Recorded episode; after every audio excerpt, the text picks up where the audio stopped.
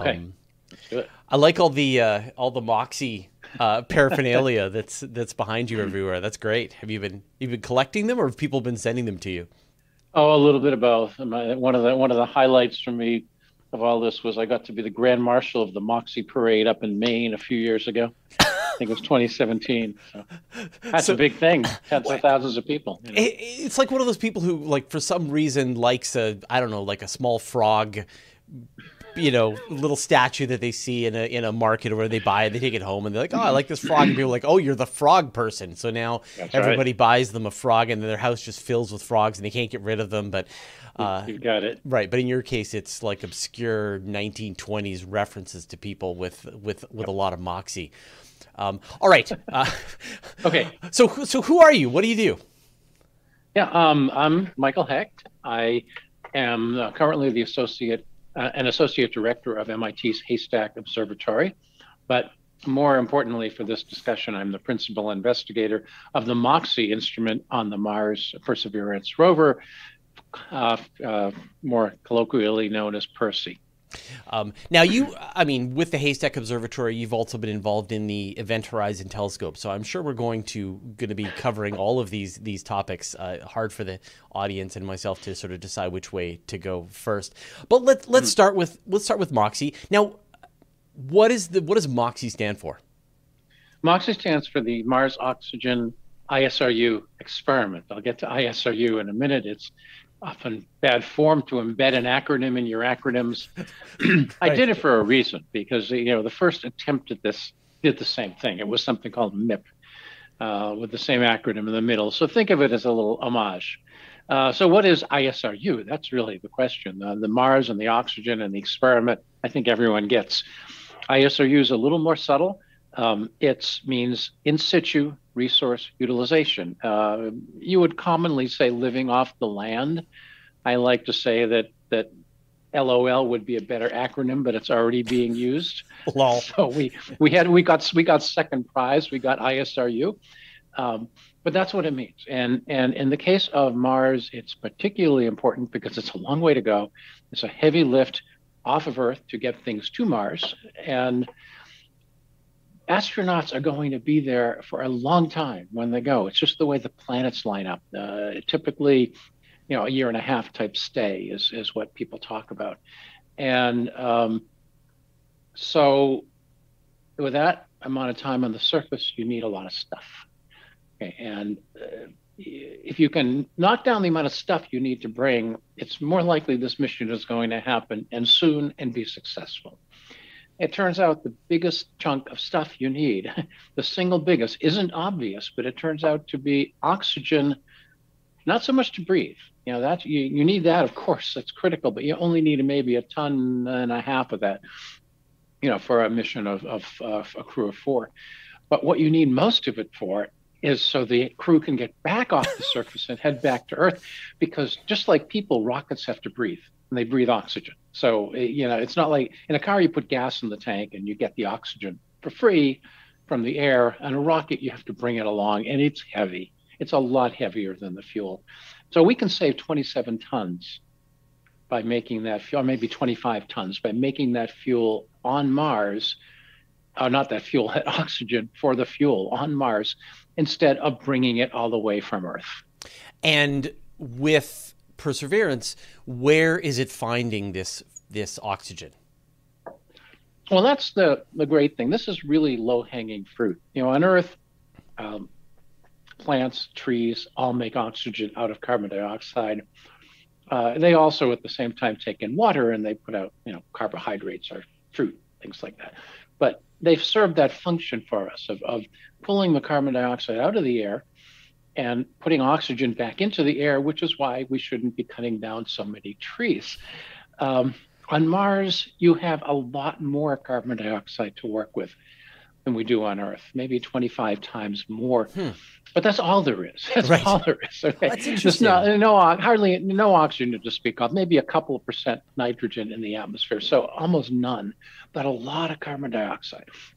So all told, this is really thin air. This is a hundred times maybe 200 times thinner than the air on Earth. So we're literally making oxygen out of thin air, mm-hmm. okay? Mm-hmm. quite literally. But, um, but but that is interesting that that the atmospheric pressure on Mars is 1%, half percent that it is on Earth, and yet it's mm-hmm. all carbon dioxide. And so you've got mountains more carbon dioxide to work with than we have here on Earth. And so that process is actually more efficient on Mars it than it is on Earth. Yeah, it is. Now, now, if we, of course, if we can bring a rainforest, that would be great. But obviously, we can't bring it, and we couldn't keep it alive if we did. So we have to you know, to, to do the job of putting putting that rainforest, if you will, that tree in a box, a mechanical version. And this is a particularly simple one because, as I mentioned, trees also convert water into carbo into into carbohydrates at the same time. We're just doing the one function of turning the carbon dioxide into oxygen, and that's relevant because, frankly, if we built this box on Earth for use on Earth, we would do both. Uh, we would we would take we would convert water and carbon dioxide at the same time we'd get out oxygen and we'd get out some kind of a, another fuel you know people use do syngas uh, what's called syngas for example but we only have the co2 on mars water is available on mars in the form of ice but um, it's like a mineral. You have to go get it. You have to find it. You have to dig it up. You have to carry it. You have to melt in this case melt it. You have to purify it. Um, and that's not easy to do robotically.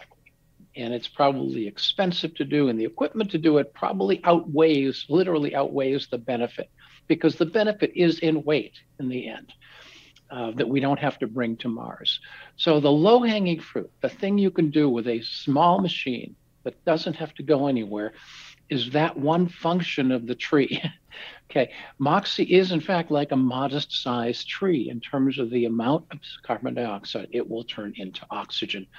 Um, to do to support this human mission that we're looking forward to uh, is going to take the equivalent of 200 trees, not just one, and right. it's going to have to run for uh, about an Earth year to fill up that oxygen tank before the crew even departs Earth.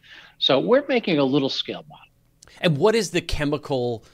I guess what is the chemical formula that's going on here that's actually you mm-hmm. know input carbon dioxide, output oxygen, in between what's going on that's actually producing it?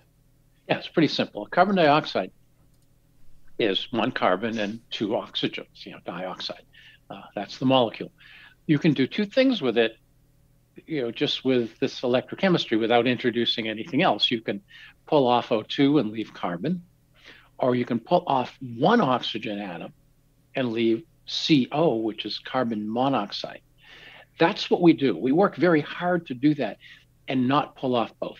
Because if you pull off both, all right, then you're left with carbon, which is essentially, there's no good way to get it out of the machine. Um, and it gums it up and everything stops working. Right.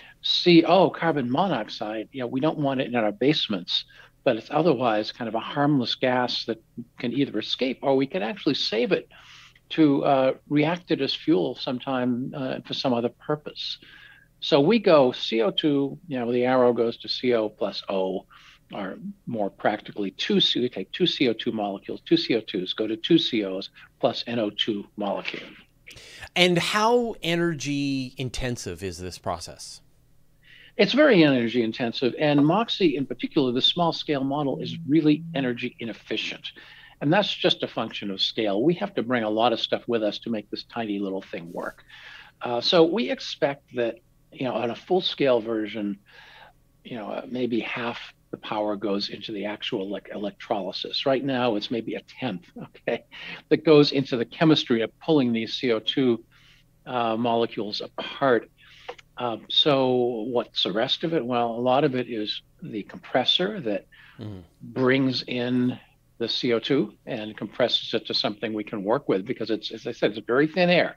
You've still got to collect it and you've got to, to push it through this little machine. Um, and a good part of it is uh, just heaters. You have to, this particular reaction, this particular tool, this electrolysis unit, requires a, a, special ceramic heater to 800 degrees centigrade. Now, with a big system, you can insulate it really well, and that costs you very little power. With our little system, we're limited. Uh, you know, so you lose heat various places, and that turns out to be, um, you know, maybe as much as 100 watts that we lose mm. in the process when we're using maybe, you know, 20 watts or so for the actual chemical reaction. And then you add that to the compressor, and before you know it, you know, you've got 300 watts to do 30 watts of work. But uh, we expect in the future to, in the next version, the large version to do more like 50%, 40, 40 50% efficiency.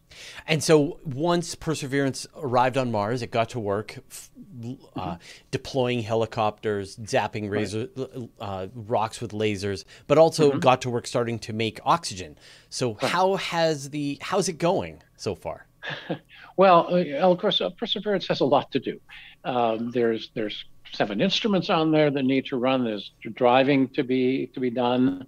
There's a certain amount of maintenance to be done, and more importantly, the real thrust of the science instruments is to select samples for for caching, coring, and caching. So there's drilling and caching to be done, uh, and those will you know, we expect to be returned in the next decade to Earth for analysis in Earth labs. So this is an extraordinarily forward-looking mission, right? This is a mission that's doing some science today. It's bringing back samples for tomorrow. It's developing, you know, helicopter technology for to, for tomorrow, and then it's looking at how to expedite human exploration the day after that. Um, so it's a very busy mission. And we, as you alluded to, we use a lot of power. Okay, we use uh, in the course of a Moxie run, we spent a couple of hours just heating the system up, not doing anything. And then we start making oxygen for about an hour. And in the end, if you add that to the the power that the rover is using just to you know what we call stay awake during that time, we've used something like a thousand watt hours, which is really the whole allocation for the day you know, for the instruments for the payload. So everyone else takes a break, literally. Oh, it's a Moxie day we get a day off, we can do the laundry, whatever, you know, yeah. whatever all these other people do who are working seven days a week. And um, we take the whole day. So naturally, we can't do this real often. And that's to make oxygen for an hour. So we have had our first oxygen run. Um, and then we do a, you know, some other diagnostic things in between. And then we'll have our next run, we anticipate um, well, actually, we just had our, our, our next run, our second run is is happening um, imminently. Mm. Okay, very very soon, um, in the next days, and then we get our um, uh, the next run we're looking at around Memorial Day. So you know, right now they're coming once every few weeks, but we'll settle down into a cadence probably of a scheduled run every couple of months and anytime there's a spare day that nothing else is going on in the rover and that actually happens well, we're there. We're ready. We're ready to roll. right, right. And so, how much? So, with that first run, how much oxygen did you make? we made between five and six grams of oxygen. it's not a whole lot. It's what an astronaut, you know, doing normal activities uh, would use up in about ten minutes. Right. Right. So, um, you know, one small breath for a human. Um, and, oh, and how many hours? How many hours of operation? The whole day? Well, no, no. We use the day's worth of power. We produce oxygen for about an hour. Now we can do it at a higher rate than that. We can we right. can do it at um, our next run. We're going to show eight grams an hour. Okay, we averaged just under six for the first run. We're being careful, uh, but at that point we can't do a lot better because this rover has a very minimal power supply you know, it's it's runs off of about 110 watts, and I, you know, it, it, used to be it was really easy for us to to know what that meant because we all had these incandescent light bulbs, and right. we know 110 watt by us from what's on your desk, and that runs the whole rover. Um, uh, so we can't. That that's why we're only making, you know, six, eight, maybe someday 10 grams an hour. uh, we're not limited so much by the size of the system. We could make more, but we're limited by the power available to us. And so, with the existing hardware, I mean, if you did have unlimited amounts of power, what do you think would be like the maximum amount? I mean, where I guess I'm getting at is could a desperate astronaut, you know, in some future the Martian movie, Mark Watney makes his way across yeah. the landscape to get to Perseverance, hooks up his much more powerful uh, power source to be able to get enough oxygen to breathe. Mm-hmm. Could you, by jamming a mountain of power through Moxie, get enough to keep an astronaut alive? Yeah, and it wouldn't be a mountain. It would, it would again be probably, um, because this runs off a battery, so it would be under a kilowatt. But yes, you could do much better with this system, enough to keep alive. Um, now, the funny thing is, though, it would be even better if you, if you then fired up Perseverance and drove it to a more reasonable location on the planet. Because right now we're at quite high altitude, mm. which means that, like like on Earth, you go to higher altitude, the air gets even thinner. Okay, so we're dealing with even thinner air than we would if we were at the location of the of, of even Curiosity or the uh, Mars exploration rovers or a Pathfinder or a Viking. You know, but this is this is much higher in elevation than any of those flew to. Uh, so we're so the air is even thinner than it needs to be. Once you've done a few more rounds and really proven that the the technology fulfills all of the calculations, all of the all of the simulations that you've done in in you know pretend Mars here here on Earth, Mm-hmm. Will there be anything else to do, or or will you at a certain point shut down the experiment and call it a day and let and give the power back to the to the rest of the instruments? no, I hope we won't call it a day until we just can't go anymore. You know, just like the rover, there are many things to do. Now, some of them, one of the things is simply uh, to show how long this instrument can live and how mm. many hours it can run um, in what kind of range of environments. So there really is a difference. If nothing else, is a difference in the air, you know, the density, the thickness of the air with seasons, with night, with day. So we at least want to go through a Martian year. Uh, through that whole cycle, but there's also, uh, you know, we're learning. We're learning how to run this, and we learn first in the lab, and then we try at Mars. Um, it needs uh, I think a lot of it, it, needs to be a lot smarter. You know, I think for me that's a big lesson learned uh, as to what has to happen in the next generation. But we can make moves in that direction with the current system, maybe even updating the software at some point. Uh, right now, it's uh, you know the, the issue I described earlier of only plucking off one atom from the molecule and not not uh, uh not both of them. That requires a lot of tuning and guess and a little bit of guesswork and we can really use the information we've got on the instrument better than we're using it now to prevent us from getting into trouble. Oh, and so when you say that you're you know, it requires some guesswork. Like if you push it too hard in the wrong way, then you do end up with that carbon soot. So you're like not being as efficient as you could be because you don't want to clog up the machine. Exactly, and yeah. I think that there are two big uncertainties, um, two of the two biggest uncertainties. One, in fact, is the weather, is the density of the air. It's not quite predictable and reproducible from day to day. It follows a pattern more more regularly than Earth does. Uh, but on the other hand, it changes more over the course of a day than than on Earth. Um, you know, the pressure can change, the, the temperature can change by you know up to 70, 80 degrees centigrade. And that's a lot over the course of a day. And the pressure itself changes from day to night by as much as 10%. That's a lot on Earth. Um, and over the course of the year, maybe by 30% from season to season. So, all told, the density, of course, across the year can change by a factor of two. So, we need to know that very well. That's one factor. And the other is we actually need to know the, the, the status of the instrument itself. You know, if, if I can get a little more kind of into an electrical analogy, uh, we're putting current through a resistor. And so there's a very simple relationship, Ohm's law, between the current and the voltage and the resistance of a resistor. You know, uh, V equals IR. It's Ohm's law. The same is true here, but the resistance of this instrument slowly changes over time. And what gets us in trouble is too high a voltage, and what we're controlling is the current.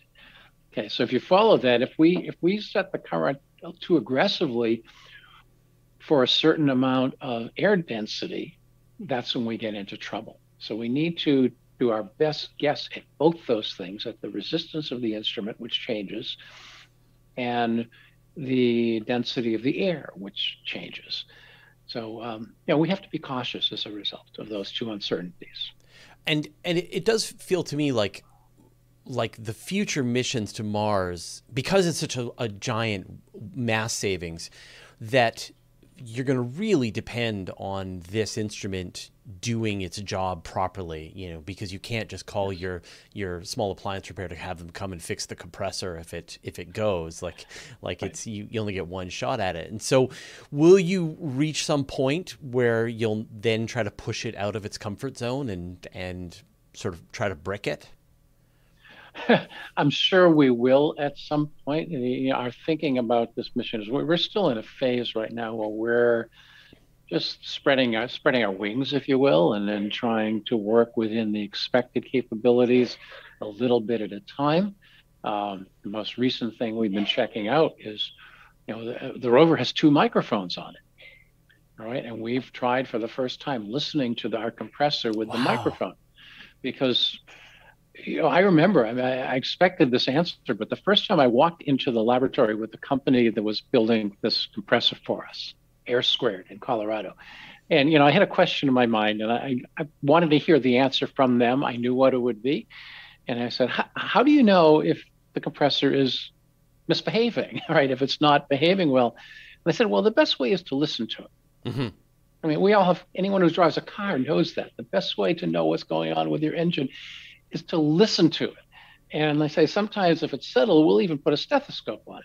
And right then I said, we need to find a way to listen to this on Mars. And fortunately, there were two microphones on the mission. So, did the need to listen to it, did that help make the case for a microphone on Perseverance? Because we've been waiting for a microphone on Mars for decades now, and it's just been like it's never we've never been lucky. And finally there is one on on board. So you didn't you didn't say that didn't help their decision making process at all? No no it really didn't. And, oh. and, you know this is as you say this has been a long time coming. We had one on polar lander which we lost. We had one on phoenix which you know i was on the phoenix mission uh, and um, it was on there and it wasn't even that it didn't work. It's that it just ran into a wall with getting everything done. And the software didn't get done and you know there just wasn't the resources and manpower. So we've tried actually tried gotten you know close twice.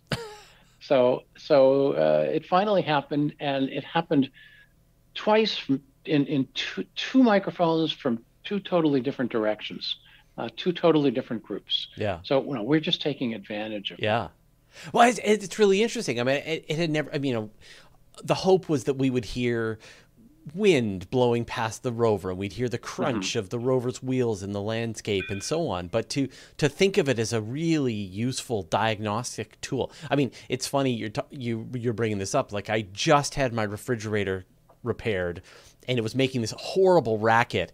And the, the service tech came in and he pulled the fridge out and he listened down where the compressor is and he was like listening and, and, like he turned off the fridge, turned it back on and listened to the compressor. He says, Nope, that's not it. And then he stood up higher and then he listened again. He's like, Oh, there it is. It's this valve between the top and the bottom. It's way cheaper. It's a hundred dollar fix, not a seven hundred dollar fix. You know, you're lucky. And it was all just done because he he was able to listen to it. Uh, that's really cool. Um, all right, so I guess the next step then is to think about how this method of producing oxygen, assuming everything goes fine and you're you're able to feel like it, it works how you want, how does this scale up to the needs of future Mars exploration? Glad you asked, Fraser. Um, we're we're foreseeing that the instrument we'll need in 10 or 15 years will weigh about a ton and it will require 25 to 30 kilowatts oh. of power. Now, so, you know, the weight, if you're going to save 25 tons, the weight is fine, and we can get that there. Um, the power, you know, obviously gave you pause. Yeah. And, and it well, does. Yeah. But it, but it shouldn't. And here's why it shouldn't. Um,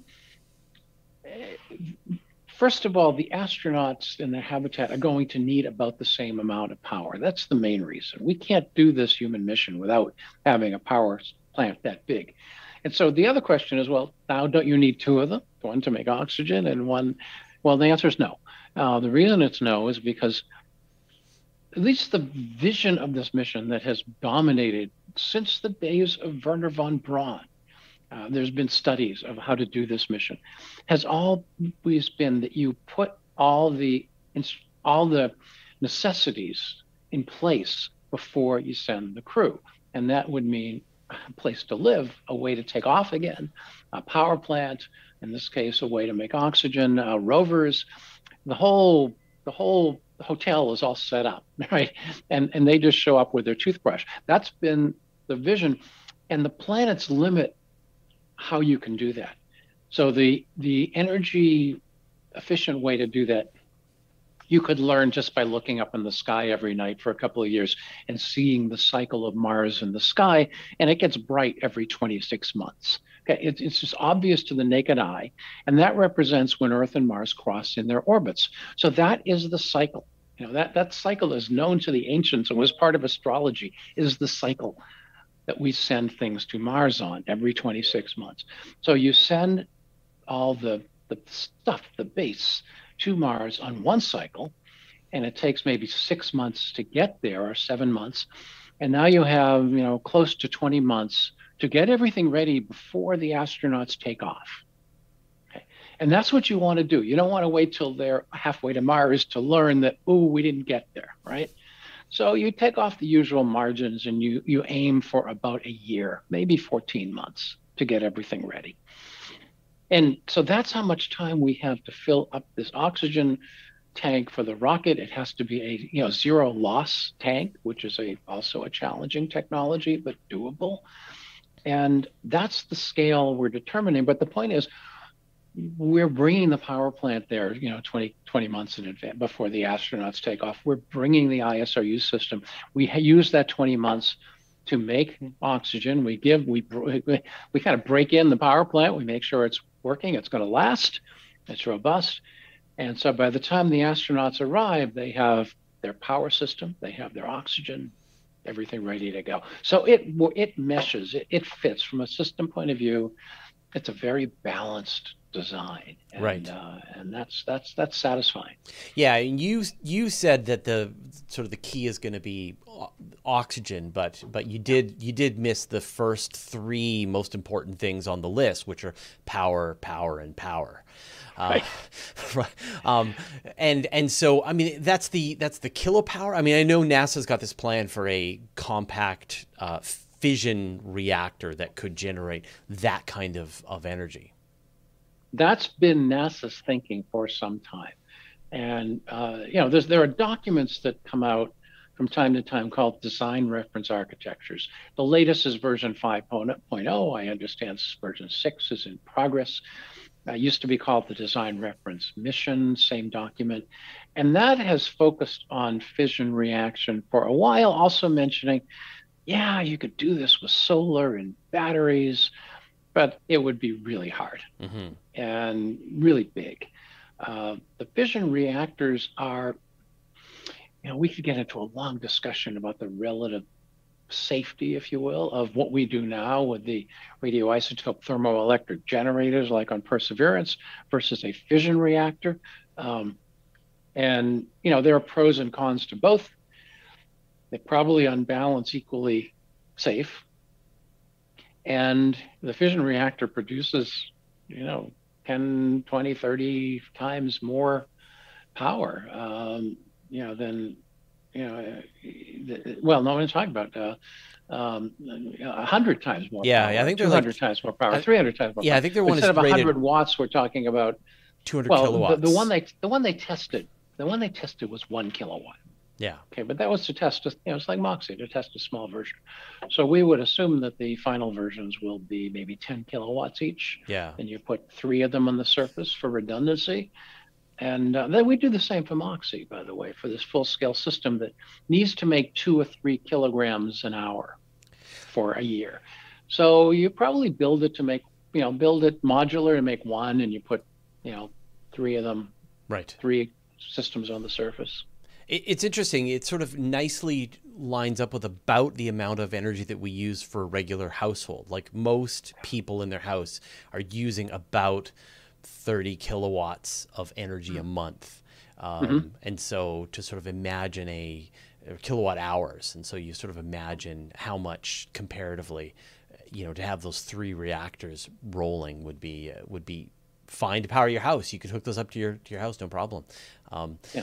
uh, so then, that's sort of like the the first step. You know, to, if you sort of imagine the mass budget of what you're going to have to take from Earth, oxygen for breathing, for for propellant, for water, for growing things, all kinds of reasons why you'd want oxygen on board.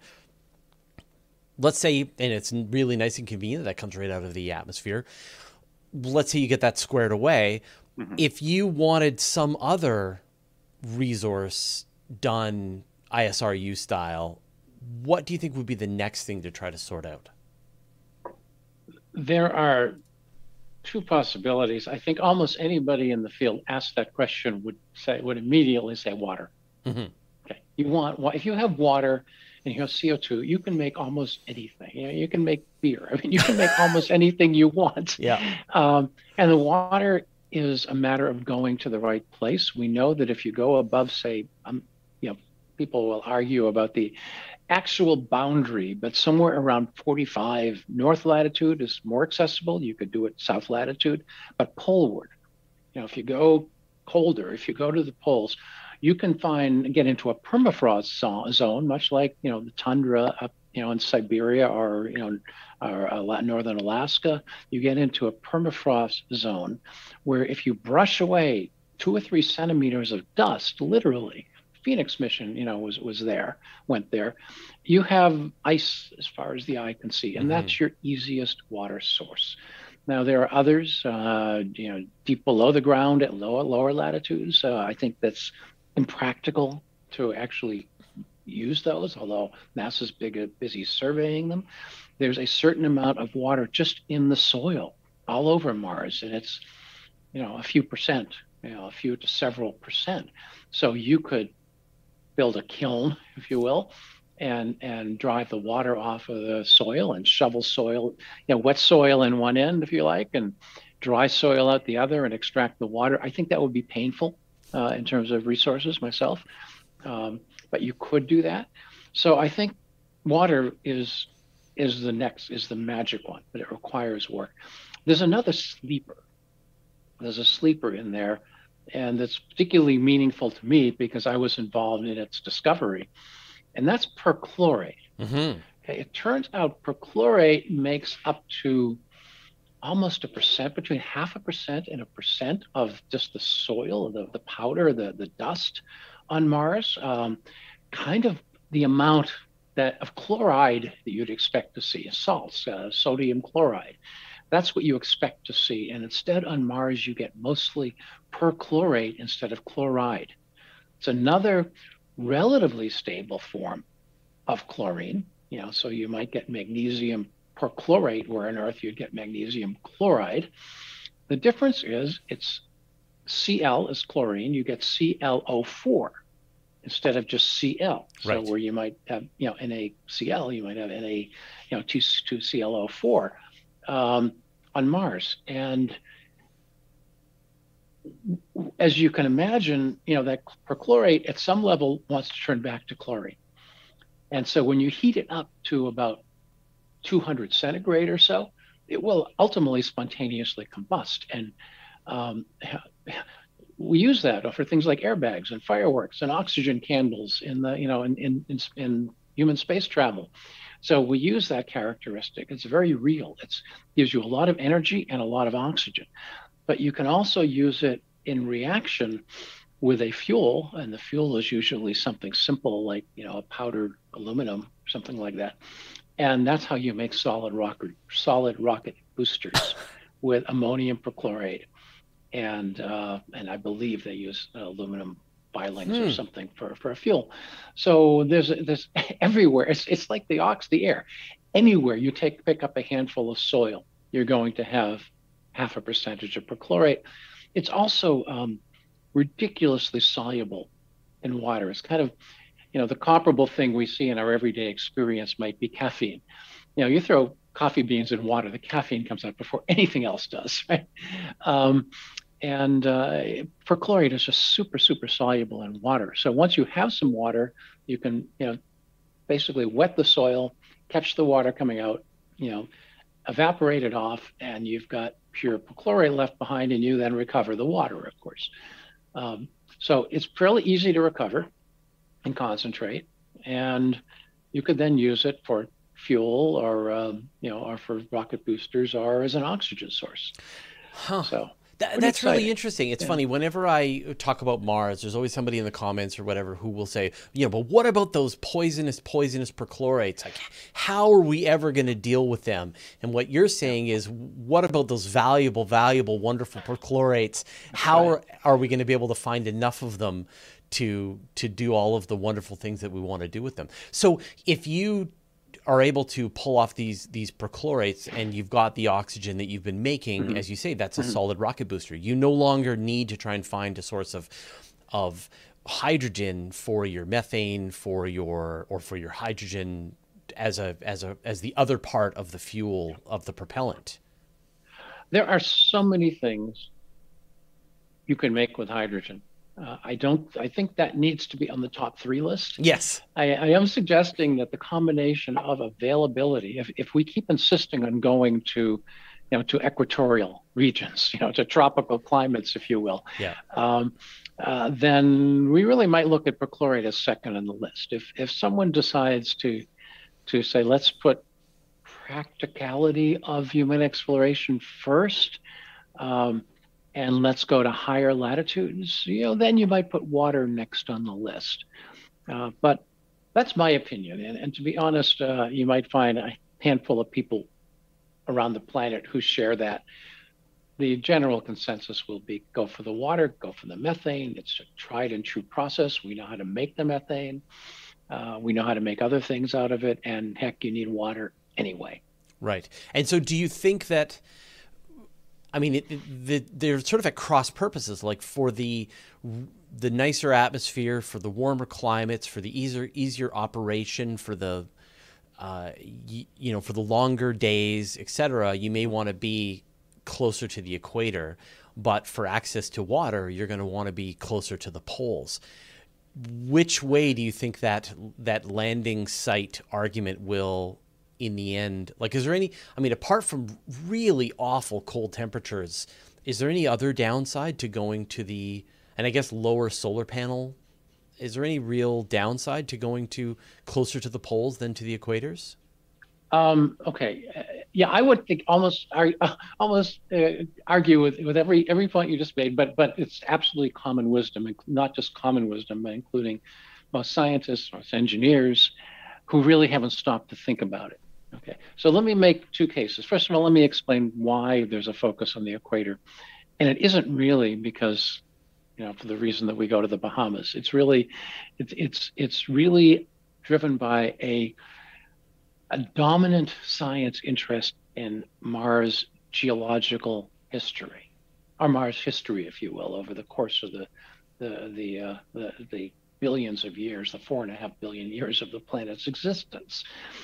And there are other people, myself included, who are in a in smaller communities who say, "Hey, we're really interested in modern Mars and how it changes, and you know the interplay of ice and atmosphere and climate change and all those good things."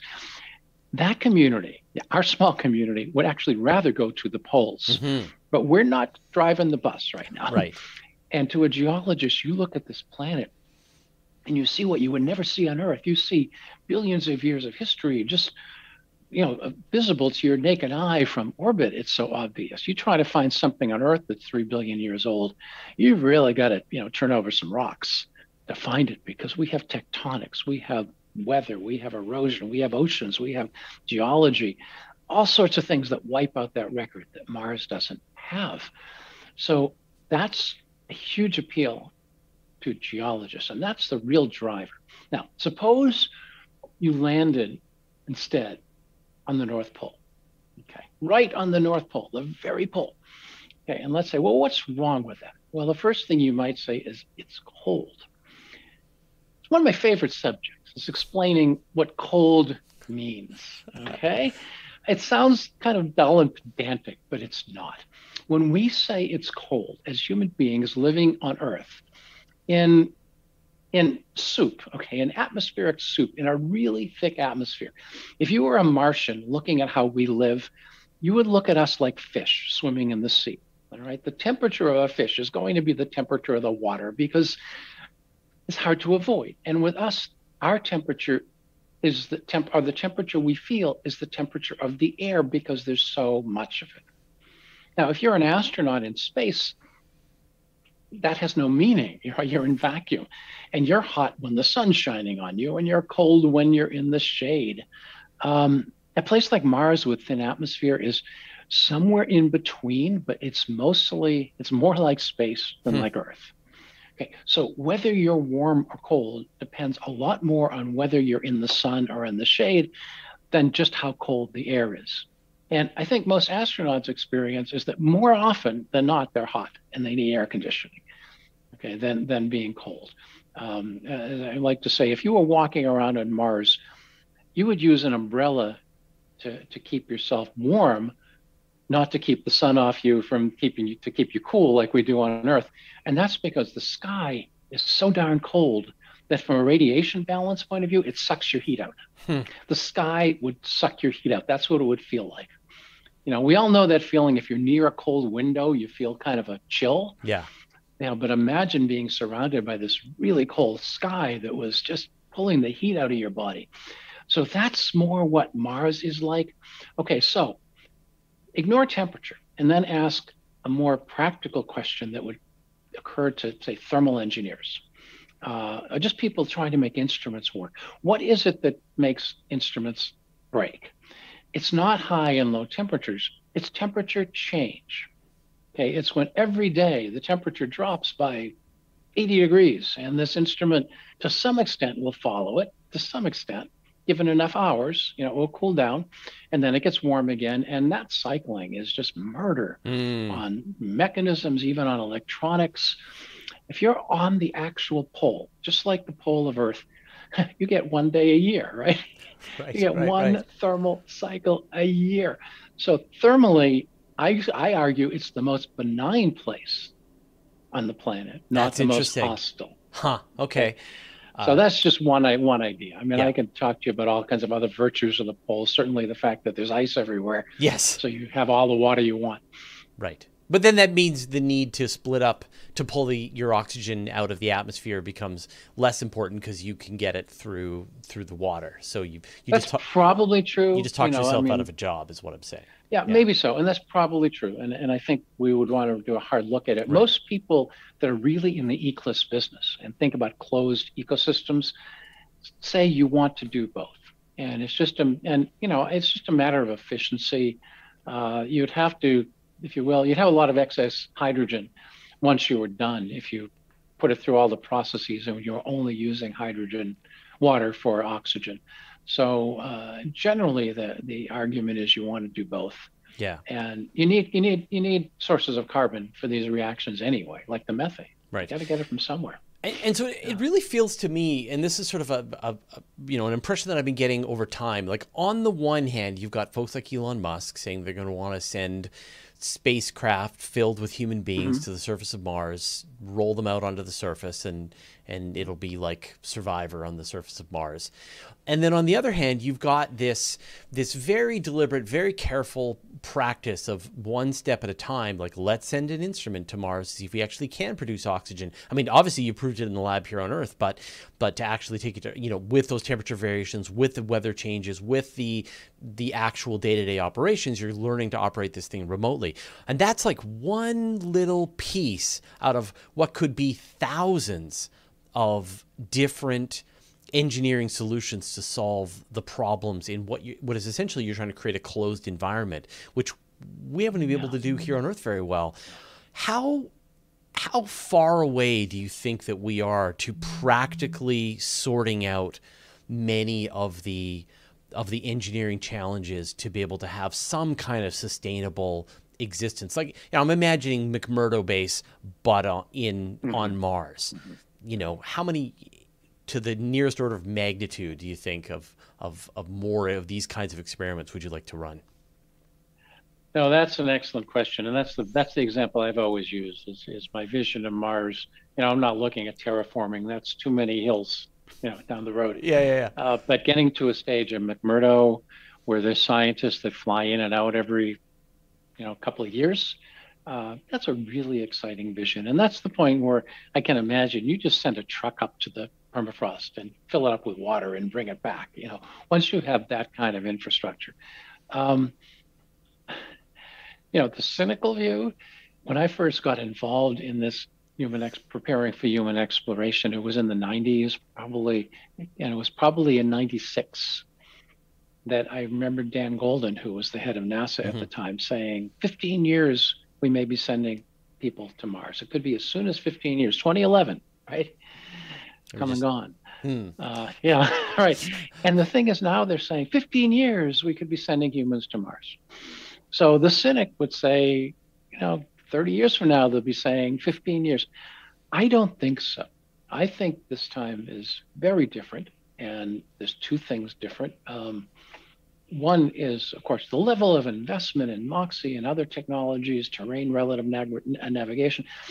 NASA has really started to invest in a way that, you know, in the past it was just thinking. Mm-hmm. so that's a really good sign. Um, and maybe more importantly, you mentioned Elon Musk. There's SpaceX. There's, you know, right now, China and the UAE and NASA all sent missions to, you know, to Mars this time around. Of course, Europe's done it. Other countries will be doing it. It is really a true international adventure now, not just what it used to be. Well, we'll carry a Italian instrument on our spacecraft. Everyone, a lot more countries are starting to play um, at, at the table. So I think this will happen. So 15 years is reasonable to get a first crew there. Mm-hmm. And then I think I haven't given a lot of thought to how many times that has to happen before you have McMurdo base. It's probably another 15 years. Right. As I mean, for the technology, you know, we can sustain human life in space for the right amount of time. We've done that on the space station. We know that's doable. So so Mars is like space but in many ways better in many ways better. Right. I remember long ago hearing a concept that when you think about risks of going to Mars, Mars is the safe haven. You want to get out of space real fast and down on the surface of Mars. Should there be any question about what to do in, a, in an emergency, get there, get on the ground. You know, it's not Earth, but it's uh, you know, yeah. it's a lot safer than being in space. And I think that you know, watching the the, the successful launch and landing of, of SN15 just a couple of days ago, seeing this just monstrous rocket that has the capability of sending potentially 100 tons all the way to Mars is that's a lot of just redundancy redundant technology dumped out on the surface of Mars for people to be able to to exist in. Well, that's for sure, and I think uh, you know, one one thing that SpaceX has already accomplished that NASA has long had on its list of things we need to do to get to Mars is learning how to land rockets and then take off with them again, you know, of a good, of a decent, of a respectable size. Because of course we need to do that on Mars. We have to go both go and return. We don't do that on Earth normally, but now SpaceX has. So they've checked an important box mm-hmm. uh, in in the technology, you know, the technology manifest that we need and good luck to them. I hope they persist and I hope they get there. And if they don't, NASA will, or some other country will, or all of us working together, hopefully, uh, we'll get there. What would be an important milestone for us to see? I mean, obviously, having a box that makes oxygen on the surface of Mars is a very important milestone because, you know, yeah. that it's like its only job is to prove that human beings can be supported on the surface of Mars, which is kind of exciting. Right. Um, yes. Uh, what would be another really important milestone to watch for in the coming future that would say, okay, this is happening?